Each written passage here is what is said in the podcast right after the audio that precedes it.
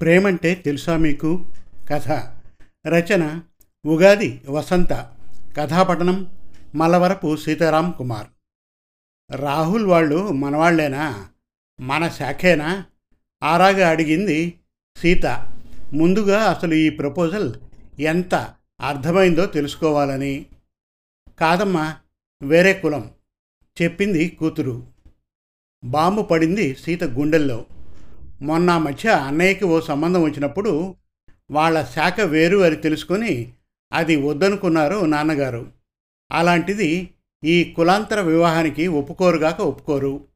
నా వల్ల కాదురా బాబు మీ నాన్నగారికి చెప్పడం. ఆ పాటలేవో నువ్వే పడవే తల్లి. నా మీద అగ్గి గుగ్గిలమైపోతారు. ఆ సూది ముక్కుకి అంటుకునే ఉంటుంది ఎప్పుడూ అగ్నిహోత్రం లాంటి కోపం. తల పట్టుకుని చతికిల పడిపోయింది ఉన్న చోటే. కాళ్ళు చేతులు ఆడడం లేదు ఇద్దరికీను. అప్పుడే అటుగా వచ్చిన సీతారామయ్య గారు ఏంటి? తల్లి కూతుళ్ళిద్దరూ అంత నిశ్శబ్దంగా ఉన్నారు. ఎప్పుడూ స్వరాలతో యుగళగీతం ఆలపించే మీ గళం. ఇలా మౌనగీతం ఆలపిస్తోందేమిటి? చెలొత్తి వేసి జవాబు కోసం ఆక్కుండా మేడ మీదికి వెళ్ళిపోయారు సీతారామయ్య. గతుక్కుమన్నారు ఇద్దరూ ఒకేసారి. ఆయన నిష్క్రమణ చూసి ఊపిరి పీల్చుకున్నారు. కుమారి ఆలోచిస్తోంది. నిజమే అమ్మ ఎప్పుడూ నాన్నకి ఎదురుపడి ఎక్కువగా మాట్లాడింది లేదు పోట్లాడింది లేదు. అమ్మకి నాన్నంటే చాలా భయం. భగవంతుడా ఏదైనా అద్భుతం చేయవా ప్లీజ్? పరిష్కారం దొరకని సమస్యలు వెంటాడినప్పుడు మనిషికి గుర్తొచ్చేది ఆ దేవుడేగా? ఓ రోజు ధైర్యం చేసి సీతారామయ్య గారు పూజాధికారులు పూర్తి చేసుకుని పడక్కుర్చీలో కూర్చుని ఉండగా చెప్పేసింది. నాన్నగారు చిన్నప్పటి నుంచి నేను ఏది కోరితే అది ఇచ్చారు. జీవితంలో అత్యంత ముఖ్య నిర్ణయం మీలా నన్ను బాగా చూసుకునే వ్యక్తిని తెచ్చి వివాహం చేయడమే కదా. మరి ఇందులో నా ఇష్టాయిష్టాలతో ప్రమేయం ఉంటుంది కదండీ. కూతురి అంతరంగం లోతుగా గ్రహించలేని ఆయన అయ్యో అదెంత మాట తల్లి? నీకు ఇష్టమైతేనే పెళ్ళిదాకా వెళ్తుందమ్మా. లేదంటే సిద్ధాంతి గారికి చెప్పి మరో సంబంధం చూద్దాంరా పిచ్చి తల్లి. నేను నీ నాన్నన్రా నీ మంచిని శ్రేయస్సుని అనుక్షణం కోరుకునేవాడిని అని సముదాయించారు. ఆయనకి అర్థమైన కోణంలోంచి అది కాదండి నేను ఒక అబ్బాయిని ఇష్టపడ్డాను. ఆ విషయం గురించి మీరు కోపండంటే చెబుతానండి. కుమారిలో ధైర్యం ఎంత ఉందో అంతే పిరికితనమూ ఉంది ఆ క్షణంలో. కానీ తెగించి కొండ బద్దలు కొట్టేసింది. ఎన్నాళ్ళి ముసుగులో గుద్దులాట అని. ఎవరమ్మా? మనవాళ్ళేనా? మన శాఖే కదా. వేరే శాఖైనా పర్వాలేదులే. మారుతున్న కాలంతో మారక తప్పదు కదరా. పిల్లల ఇష్టాల్ని తీర్చడానికి కుర్రాడు ఏం చేస్తాడు? వివరాలు చెప్తే వెళ్ళి మాట్లాడదాంరా. అన్నీ కుదిరితే ఇదే ఖాయపరుచుకుందాంరా. బాంబును దాచి సంభాషణ జరుగుతోంది కనుక అక్కడ ఎలాంటి విస్ఫోటనము జరగలేదు. కాదండి కులాంతరమండి. మీరు అంగీకరిస్తే మీ చేతుల మీదుగా వివాహం జరుగుతుంది. లేదంటే మీరు నమ్ముకున్న దేవుడే మా పెళ్ళికి పెద్ద.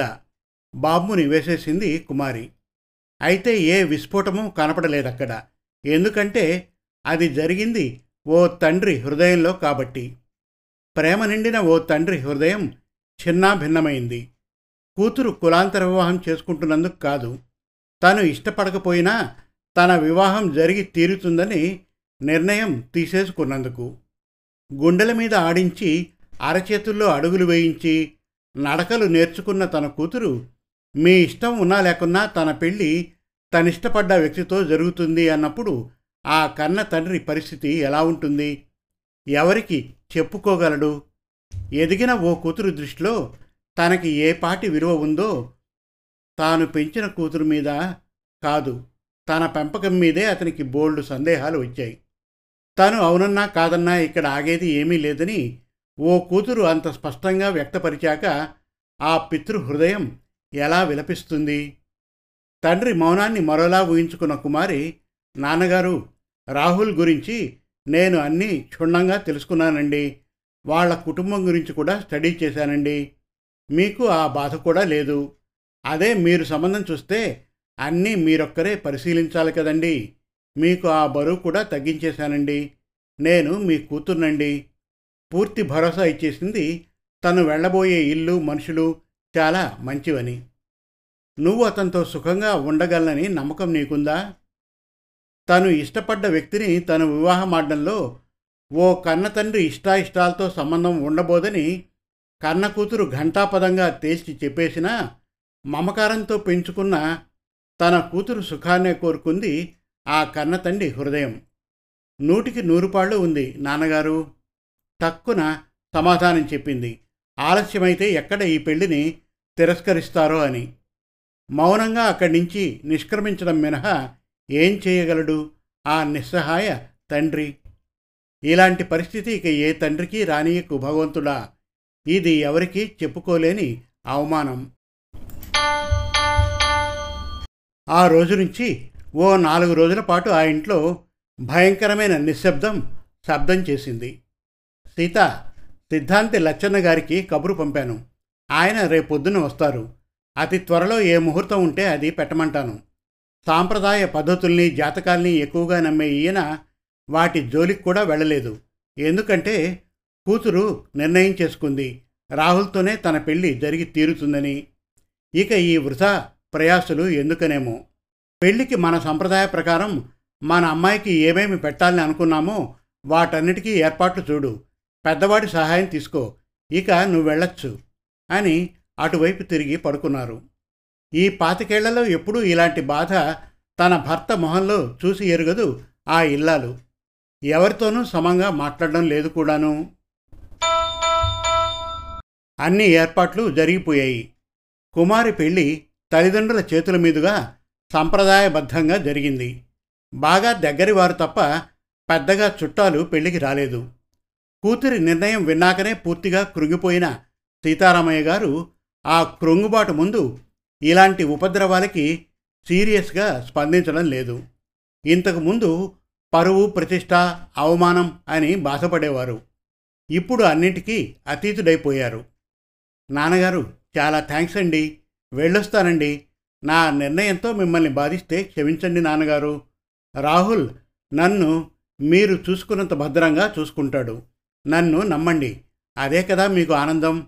అత్తారింటికి బయలుదేరుతూ తండ్రికి చెప్పి బయలుదేరింది.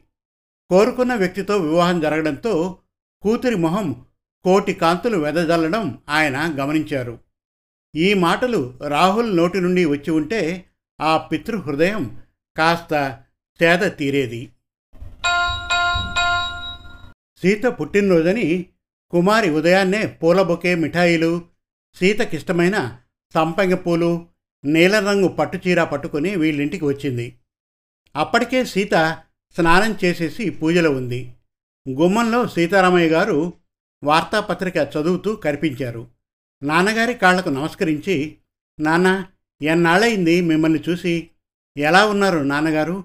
కళ్ళల్లో నీళ్ళు చిప్పిల్లగా ఆప్యాయంగా పలకరించింది. ఓ ఉదాసీనపు నవ్వు నవ్వి మళ్ళీ వార్తాపత్రికలో తల దుర్చేశారు. నాన్న నా మీద మీకు ఇంకా కోపం పోలేదా? కోపం ఉంటే చెడమడ తిట్టేయండి నాన్నగారు అంటూ వెక్కి వెక్కి ఏడుస్తూ ఆయన పడకుర్చీ పక్కనే చతికిల పడిపోయింది కుమారి. ఆనాడే ఈ పెళ్ళి వద్దని ఖండించాల్సింది కదా నాన్నగారు. మీరు నాతో మాట్లాడకుండా ఉంటే నాకెంత బాధగా ఉంటుంది చెప్పండి. మిమ్మల్ని బాధ పెట్టి ఆ పెళ్ళి చేసుకుని నేనేమి సుఖపడిపోవడం లేదులేండి. కన్న తండ్రిని చూడగానే గబుక్కున మనసులోని బాధ మాట రూపంలో బయటపడిపోయింది. ఆ మాటలకి ఉలిక్కిపడి పేపర్ మడిచి పక్కన పడేసి ఏమన్నావు? మళ్ళీ చెప్పు. ఆదుర్దాగా అడిగారు తాను విన్నది నిజమా కాదా? అని రూఢి చేసుకోవడానికి. ఈలోగా సీత ప్రసాదం బొట్టు పట్టుకొని వచ్చి ఏడుస్తూ కూర్చున్న కుమారిని చూసి గాభరాగా అయ్యో ఏమైంది తల్లి? అని దగ్గరగా వచ్చి అక్కున చేర్చుకుంది. సీత కాస్త ఏమైందో కనుక్కో. తానేదో బాగా మధురపడుతోంది. నేనడిగితే చెప్పడం లేదు. ఏమైందిరా? నీ బాధేమిటో మాతో చెప్పురా కన్నా. అంతా కుశలమే కదా? తల్లి హృదయం కాస్త తల్లడిల్లింది ఎందుకంటే అనుభవాల మాలల వాసనలు ఎరిగిన అతివి కదా? కుమారి దుఃఖం తగ్గే వరకు అలా వీపు మీద తల మీద నిమురుతూ ఉంది సీత. కాస్త తెప్పరిలాక అమ్మకి పుట్టినరోజు శుభాకాంక్షలు చెప్పి తెచ్చిన గిఫ్ట్లు అమ్మకిచ్చి అప్పుడు చెప్పడం ప్రారంభించింది. రాహుల్ విషయంలో నా అంచనా తప్పయింది అతని తీరు నాకు తృప్తిగా లేదు.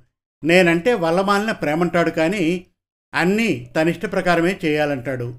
అలాగే చేస్తుంటాడు కూడాను. ఎదుటివారి అభిరుచుల్ని అస్సలు గౌరవించడు. ఇలా అయితే జీవితాంతం వీడిని భరించడం ఎలా అమ్మా? పైగా వాడు చాలా పిసినారమ్మా. వాడికి బద్ధకం కూడా బాగా ఎక్కువమ్మా. పెళ్ళికి ముందు ఈ విషయం నాకు తెలియలేదు. సెలవులు వస్తే రోజంతా టీవీ చూస్తూ ఉంటాడు. ఓ అచ్చటా లేదు ముచ్చటా లేదు. మూవీ షాపింగ్ ఏది వద్దంటాడు. తిండి దగ్గర కూడా అంతా కూడికే. పొద్దున్న వండిన కూరే రాత్రి కూడా తినాలి. అత్తయ్య గారితో చెప్తే అన్నీ మా మామయ్య గారి పోలికలే అన్నారు ఆవిడ. తాను మొదట్లో చాలా బాధపడేవారట. రాను రాను అలవాటైపోయింది అన్నారు. తానెలా తన భర్తతో ఇన్ని సంవత్సరాలు సర్దుకుపోతూ కాపురం చేస్తోందో నన్ను అలాగే సర్దుకుపోమని సలహా ఇచ్చారమ్మా. చెప్పింది కుమారి. ఇంకా ఉంది. ప్రేమంటే తెలుసా మీకు? పెద్ద కథ రెండవ భాగం త్వరలో. మరిన్ని చక్కటి కథల కోసం కవితల కోసం వెబ్ సిరీస్ కోసం మన తెలుగు కథలు డాట్ కామ్ విజిట్ చేయండి. Thank you